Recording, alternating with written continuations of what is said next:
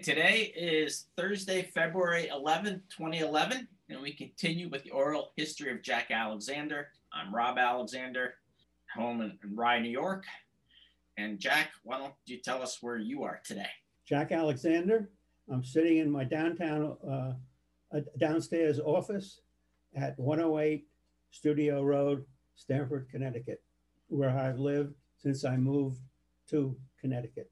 Okay, and that, that's good. We're going to actually talk about your the subject today is your life, you know, kind of after college and graduate school. It's really where you met mom. Okay. The, the story really starts in the University of West Virginia, where my future partner, uh, Buddy Fox, Bobby Barish, were fraternity brothers. Both dropped out of college. Buddy came to New York City and went to work for the New York Stock Exchange. And the advantage of working for the New York Stock Exchange, they gave free courses in investments. So he was there. Bobby Barish went down to Tuscaloosa, Alabama to work for Temerson Brothers. He didn't like that at all. Ethel, who made uh, Sue and Bobby custodian of my children, uh, if something happened to uh, Charlotte and me. And one of the her requirements are that they not be raised in Alabama. They must be raised somewhere in the north. But that's just an aside. Interesting. They're both dropouts from college. Bobby goes down to work for Temerson. My, my uh, future partner, uh, Buddy Fox, goes to work for the New York Stock Exchange, actually for the stock exchange. And there they would give free courses in investments. So now Charlotte is up here uh, uh, rooming with Peggy Parish. They have an apartment together in New York City. Uh, Peggy Parish was an author and a, a, writer. I'm working for uh, uh, New England Industries. They were, since they were a fraternity, uh, you know, they, they knew each other because they were fraternity brothers. They knew Charlotte was up here in New York City. They knew I was single. So they said, well, why don't you two meet? So where do we meet? The standard place is under the clock at the, uh, can't remember the hotel. Okay, I, I was uh, out of college. Yeah, I was one year out of college. So uh, one year out of Lafayette or grad school? Uh, Lafayette. I was commuting uh, into, uh, uh, uh, then I applied to graduate school. I was accepted at Columbia and I was commuting for home. I guess my parents lent me a car, I'm not sure. Anyway, I was commuting a park in, in New York City, uh, went to Columbia. And then uh, after we met, after school, I would go to their apartment. Either we would go out for for dinner. There was a, a place very close by, or uh, Peggy Parish said, why don't you cook dinner? Well, Charlotte says, I, I don't do any cooking. So uh, Peggy Parish used to feel sorry for me and she would get some food in and we would sometimes eat in, eat in that apartment. Okay, what was New York like then? I only knew uh, two sections really of New York City. Uh, one was uh, where I worked, uh, New England Industries, which was down on uh, right on the waterfront, and the other was uh, around Columbia University, uh, where, where, they had special parking for uh, students and so on. So I really uh, didn't know New York very well. Of course, I had, you know, been to Times Square and all that stuff, but I didn't spend much time in New York, and I really never liked it anyway graduated Lafayette in 1950. Let's say you met mom in 1951, like a year after college. So that means you were 23. So you guys met when you're pretty young then. Yeah. When did you uh, date before you got married? Like what year did you get married? Do you know? No. Okay. Well, how many years do you think you dated for? I'm not really sure. I, I don't remember. Bobby Barish uh, didn't grow up in Tuscaloosa. He grew up in a small town north of Tuscaloosa can't, I don't know the name. And his father was a rabbi, but his father was in service and never home and divorced a couple of times, I think. So uh, Bobby was brought up by uh, an aunt or uh, some relative in this small town. And how did he meet Sue? I don't really know. But what the Jewish people did all over the country, but especially along the uh, eastern seaboard, was they had this uh, coming out party at some central location. And the idea was to introduce all the eligible 16 year old uh, boys and girls to each other at this big party. It had a special name, and I can't remember the name.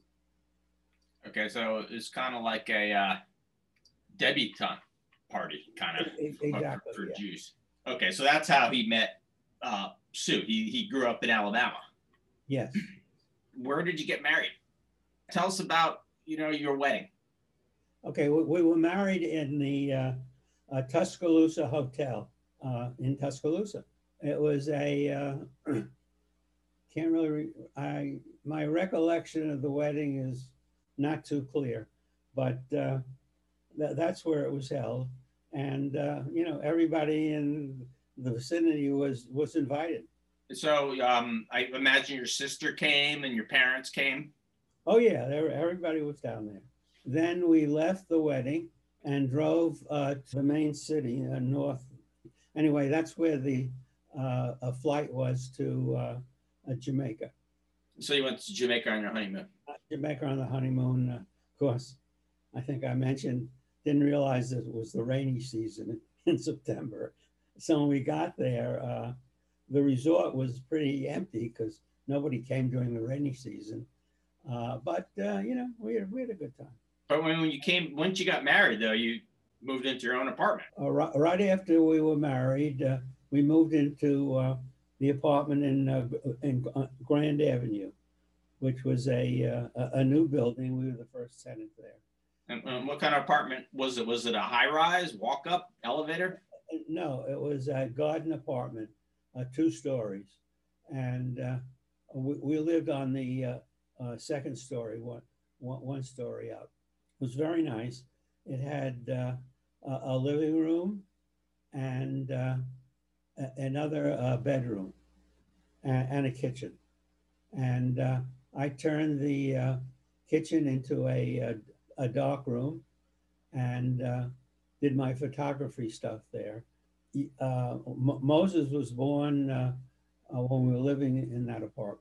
We talked about your wedding down in Tuscaloosa. What, what do you remember of the Temersons? Temerson uh, Brothers was a, uh, a scrapyard. Uh, and uh, they were also uh, agents for uh, New Steel. But their main business was a scrapyard. Uh, trucks would come in uh, loaded with scrap onto a scale, and they would weigh the truck, and then they would weigh the truck on the way out. And then uh, Abe would walk around with uh, a few thousand dollars in cash in a big roll that he had wrapped with a rubber band. And when the people came out to get paid, he would peel off the cash and give it to them. And that's how the business ran. It, it, it was it was pretty interesting. It was you know all the people were very nice people, and uh, uh, but everything was uh, segregated. Now you know two drinking fountains. Uh, the uh, one of the difference though was that uh, in living there wasn't a whole area where uh, black people lived and separate from white people. Black people did live in a in a segregated area, but it was like two or three blocks within where white people were living. So this was very convenient for them, you know, to go into their jobs. Sure. so Mose was born in 1960. How long were you married before Mose was born? Do you remember that? Oh, yeah. So uh, now we're married, we move into uh, an apartment in Grand Avenue, Rockville Centre. Uh, Charlotte's not getting pregnant. So we go to uh, obstetrician and he says, just relax. These things don't happen right away. And sure enough, all of a sudden, Charlotte's pregnant with Mose. Meanwhile, so the obstetrician says, look, you know, first baby, they don't come very fast. Uh, I'll, I'll let you know when you meet me at the uh, a hospital, which was uh, a private hospital in Rockville Centre. Oh, yeah, okay, no rush. I go into New York City. Uh, I'm not rushing at all. Meanwhile, uh, Charlotte's mother is out here with her. Before I know it, I get a call, come home. So it takes me a while. I'm in New York City. So by the time I get home, Moses is already born. Everything is fine. And Charlotte's mother is, is there. And I'm there. That's how it happened. Now, did you have a name for Moses when he was born? Like, did he leave the hospital without a name? Yes. Uh, his birth certificate says male Alexander Just like matches yours. yeah, because I wasn't sure if we really wanted to name him Moses. It just sounded uh, a difficult name to live with. But like anything else, you get used to it very quickly. Now it doesn't seem strange at all. And we know a lot of other Moses as well. So it's, it's not it's not strange at all. Were you in the delivery room, let's say, for you know Julius or, or me, or is it not a thing for men to be in the delivery room? I'm trying to think. I definitely was not there for Moses. Uh, Julius was uh, born in uh, in Connecticut. Wh- where was uh, his uh, hospital? It must have been Stamford Hospital. No, wasn't there. No, the obstetrician. But I, an- anyway, I but I was not in the delivery room when they delivered. me. Okay.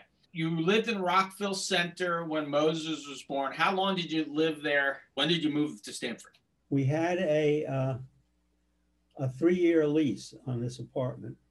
Quickly realized it'd be a good move to go to Connecticut, where there was no income tax and no capital gain tax. I drove up here by myself, drove around, came up Studio Road, as well as other places, and there I meet uh, this uh, builder who's building these houses on Studio Road. None of the houses have been built yet. So he says, uh, I'm building these houses on Studio Road. This house, and he points to where the man's used to live, uh, I'm building for my accountant. This house, across, directly across the street from where we live now, he says, I'm building that for my, uh, my plumber. He says, this house up on the hill here, uh, I'm building for my uh, supplier of, uh, uh, of lumber. You can be sure that if you buy from me, you're going to get the best. What I didn't realize was instead of the best, they were so sharp in by uh, not using uh, uh, a lot of cement and, and kind of shoddy construction. Was that, the house you're always complaining about? There wasn't a lot. There was mostly sand in the foundation. But what other? It seemed like the house itself. I mean, it's not that complicated. The house. Now, why'd you pick the lot that you ended up purchasing? You know, it was kind of like a hill. Why'd you pick where you picked? Okay, I, I, li- I like that location because it was on the river. You owned to the middle of the river. You could fish there without a license. So I like the idea of, uh, of fishing in my backyard. So that's why I picked that particular house. I think the Mans had already picked out their house Mhm. even before, uh, you know, I had uh, uh, chosen the, the one that I wanted. But meanwhile, uh, there was nothing there. Who built the? So they, the developer, built the bridge, the first bridge across the river. The first bridge was built by uh, Hartman that uh, uh, Milt worked for. Okay. And uh, he hired, uh, he, he had a guy working for him that built the first bridge. Okay, now that's the first bridge. The city came and said that bridge was ina- inadequate and they would build a new bridge. Okay, hold on. This that's way later. Let's Yeah. you know, just to tell the uh, the audi- our audience more about Studio Road. You know, why was it named Studio Road? Uh, it was named Studio Road because uh, Gutzon Borglum, who owned all of that property at one point, including Red Fox and so on, was a, uh, a, a, sculpture. He had his uh, pool is man's house. There was no pool there, but that was his uh, outdoor sculpture area. And uh, it didn't have a, it had walls, but it didn't have a, a roof. And then right next door was his indoor sculptural area, which was a huge uh, room with two tremendous oak doors that opened up so you could really put big pieces of sculpture in there. And it had a uh, terrazzo floor and a big fireplace. And uh, you know, Gutzon Borglum was the he's, he's most famous for carving Mount Rushmore, Right. and uh, I guess he lived in Stamford. He, he, did. He came to Stamford, uh, I think, in, in the 19, uh, thir- uh, 1913, 1914. Do you remember what year you moved? Actually, moved into the house on Studio Road. It was uh, in 1959. Mose uh, uh, was not born. Uh, Mose came as a baby to Studio Road. Uh, So Mose was already born. He was born in Rockville, City. but you bought the house before he was born. yes, but the other, you and uh, Robert were born. So you moved to Stamford. You already were working. Uh, well, you had your your company, Alexander Associates. Buddy was already working for you. Uh, where was your first office in in Stamford? Okay. Uh, now we, we realize why should we be uh, computer? Uh, why should we be commu- commuting to New York City? Yeah, we had a free office there. Uh, what, what was the point? So why not get an office here in Stamford? So we look around and we find over a flower shop near downtown Stamford is a uh, is an office we speak to the owner of that flower shop and so on. And we rented that office and moved in there. We operated out of that office for a while when uh, another developer came and built, uh, which is now. Uh, I, I, I know you're in Ridgeway Shopping Center. For, oh no, you're yeah, that's right. shopping center. In, in, uh, right. He built Ridgeway Shopping Center. And uh, as it turns out, I think I told you this, he and my father were very good friends in New York. Yeah, but hold on. Let's Uh, back up. So actually, I remember your office was uh, north of Ridgeway. It was where the ho- some hotels is now, but it, it doesn't really matter. It's all in the basically same area. So yeah, so you told the story about your landlord or the guy who owned the building was friends with your father. We had this office, uh, w- which is now uh, Ridge, and uh, we were there, you know, for the longest time. Uh, and uh, we were friendly with uh, the person across the way, who I still see. First, one of the first things we did uh, moving to Stamford was join Temple Sinai. Temple Sinai had a, uh, a rented a small church on Grove Street. And that's where they held their services. Uh, so we went to services there on Grove Street for a while. And then they had this property, which they own now. On that property, I'm trying to think if there was anything built on that property. No, there wasn't anything built on that property. It was just uh, uh, vacant land. Then, you know, had a building fund and so on, and uh, built the uh, sanctuary was the uh, school building. And uh, you all uh, went to a religious school in that uh, school building. Came time to study for bar mitzvah. And I remembered how I really disliked studying for that bar mitzvah. Didn't like it at all. So I said, look, do you want to have bar mitzvah? No. I said, okay. So you stopped uh, going to Sunday school there. No, well, we went to Sunday school. We didn't go to Hebrew school. We went Sunday school the whole whole way through. um, through, I guess it's called confirmation. Actually, let me just back up to the house. It's always get fun facts and figures. Do you remember how much you paid for the house on Studio Road? Can't really remember. Seemed to me it was, it was very little. I mean, nowadays, but I would say like fifty thousand dollars. Would that would that be a lot of money back then? Yeah, no, it it was definitely less, uh, less than that. Less than that. Okay, so Yeah, less than was- fifty. So it's something like thirty-eight thousand. Right. And and now this is year 2021. I mean 38,000. It's all relative, but with inflation and everything and So people ask me now, they're constantly asking me, you know, for investment advice. So I said, look, I don't know the future any more than anyone else does. All these experts that promise you the future, they don't know either. But there are a couple of things you do know. One, the government had a policy uh, for many years of inflating the currency of two to three percent to keep the economy stimulated. That was policy.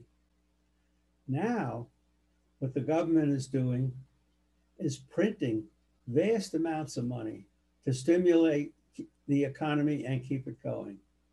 So the second thing you know for sure is the value of the currency is going to decline. That's definite. So you know that. So with those two things in mind, what are you going to do? You've got to buy some kind of assets which will appreciate regardless of the currency. And the second thing you want to do is never buy an annuity or a bond, which in in X number of years are going to mature and you're going to get your original money back. Except that original money that you get back is going to be worth maybe 10 or 15 cents on the dollar. Uh, you don't need any high priced observe, uh, any high priced uh, helpers. These helpers only drain off uh, a part of your uh, assets. okay, that's good good advice even in you know now even. Yeah. Um okay, so you talked about Temple Sinai. Um So Temple Sinai, uh, you know, we went there uh, almost every uh, almost every Friday night. They, you know, built their building there and so on. Uh, I was on the, you know, board of directors for a while and so on. And then they had nominations for the president of the temple. I didn't say I wanted it or didn't want it. The person they nominated said, he didn't want the job. So I said, I'll take it. Then he came back and said, You know, I changed my mind. I think I will take it. They said, No, it's too late. It's gone. So that's how I became president of Okay. Temple what you what do you remember approximately what year that was? no, I don't remember. The Yeah, I think I was I was probably around 10 or something. So it was like the late 70s or mid 70s, something like that. Okay, what um what was home life for you like? You know, living in Stamford, I mean, what else did you do? You you know, you obviously worked, used to come home, uh, you know, you you weren't working until six o'clock at night. I know that. What, what else did you do for fun when you were your hobbies? I was always, uh, uh, you know, working in the workshop and doing stuff like that. I didn't uh, work as hard uh, like Milt. Milt, you know, worked uh, really till late at night in the office. Hartman was a very tough employer. I, I figured, uh, you know, market's closed, I'll come home. What did what did I do? We were into photography. I, I had this uh, camera that I got, my parents got for me for my bar mitzvah. And I realized it was a, uh, a reflex camera where you, uh, uh, you know, looked down and saw the image, but it had really inferior lenses. So I went into New York City and bought a used Rolleiflex camera with a 3.5 millimeter uh, lens. This was, you know, relative, it was used, relatively inexpensive, but in, in really perfect condition. Once I started taking pictures with that, I realized how much detail I was missing before. So now I had an enlarger, a solar enlarger. That also came with lenses. And I realized that the lenses on the enlarger were inferior lenses. So again, I went into uh, uh, New York and I bought new uh, uh, lenses for the uh, uh, solar enlarger.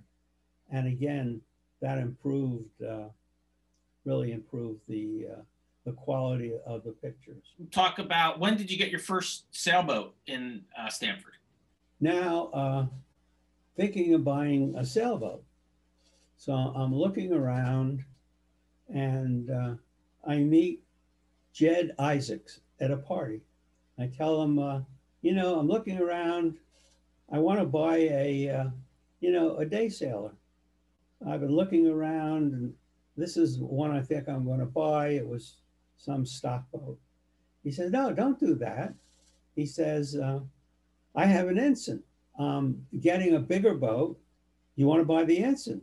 We make a deal. I don't know how much money. It wasn't much, and uh, uh, I buy the ensign. Okay, and I see a picture hanging. I think that's it with the striped spinnaker behind you. Turn Yeah. around right next to mom. It's Yeah. Now the ensign did not have spinnaker gear, so I went down to a hardware store in Mamaroneck, I think. yeah, Brewer's Boatyard. Brewers, but it was a hardware store. I said, I need, I want to get, you know, spinnaker gear. The ensign. She said, okay, we have a whole package. He gave me the whole package, pole, everything. Jed had got this flotation for the ensign, which he had never installed. So I put that in. He just glued it in. Uh, uh, went behind the seats because the ensign was a keel boat. It could sink, and it did. Okay, how long did you have? How long did you have the ensign for? And uh, let me back up. How'd you learn how to sail? Because you were a motorboater, right? uh, I got a book, followed the book, I learned how to sail from the book. So you know, trial by error, self-taught. Yeah. The uh, ensign had an outboard motor hung on a, uh, a bracket on the stern. One of the things you did when you sailed, you took that uh, engine off and stowed it down below because it was, uh, you know, unnecessary weight on the stern. Right. So you had the ensign for what? About four or five years. Yeah. Did I ever race the ensign? Uh, I, I don't think so. No, I don't think so. You had the ensign for four or five years, and then you decided you wanted a bigger boat. So now I'm looking around, uh, you know, what to get for a bigger boat. So uh, I go down to uh, a broker in uh, in Mamaroneck, I think. Can't remember the, the name Was of it it. McMichael still there? I mean, Yeah, it was McMichael's. Yeah, McMichael's. still still in business. Yeah. So I went down to McMichael's and I told them, you know, I have this uh, ensign and I want to get a, a bigger boat. He says, I have just the boat for you, Morgan 34. I said, okay. Uh, he says it comes in two different layouts. Uh, one layout is uh, with a dinette table that goes down and you can sleep on that. And another layout where uh, there was a different layout. I can't remember which I which I didn't like. So I said, okay. So he takes me and shows me this boat. I said, okay.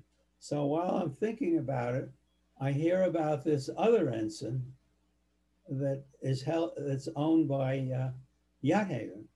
Yacht Haven was on the verge of going bankrupt. So I go to look at this ensign. I, I go to look at this uh, Morgan 34 that they have, which they own. It has the layout that I like. So I said, uh, okay, I, I, I'm gonna, I like to buy that boat.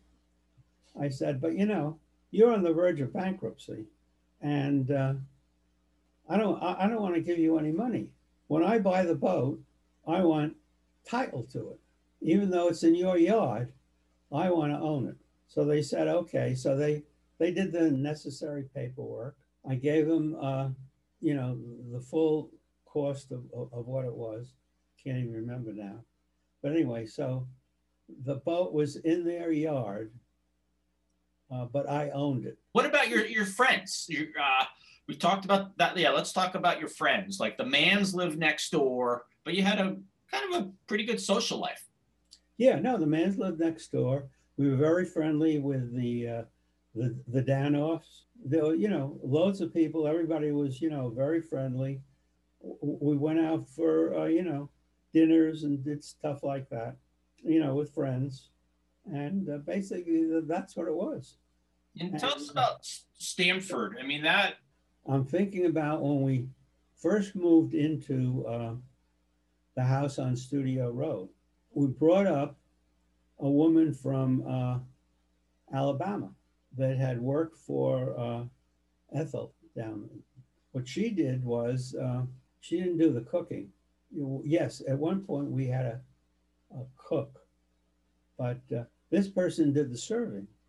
So what we would do it was very you know strange today we would sit in the in the dining room and uh, this person would bring in the food And she lived li- live live with us.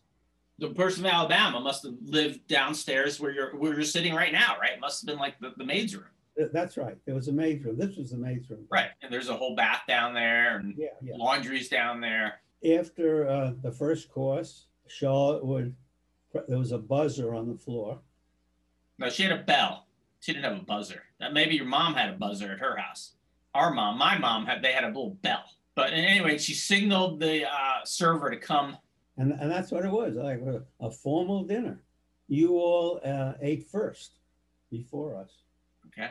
Person that worked for us, I think, uh, also took care of you, fed you, and so on. Anyway, that, that's the way it worked. Didn't seem unusual or anything at the time. Well, that's how you grew up. They had, uh, Live in Help also. I'm trying to think of, uh, of, of Woodmere. I have to go- back. But don't worry about Woodmere. We've already covered that. But I'm just saying you kind of did look what your parents did. You just Yeah. I think that's enough for now. I mean, that's basically the early life, and those guys will wrap up this session. Okay. Okay,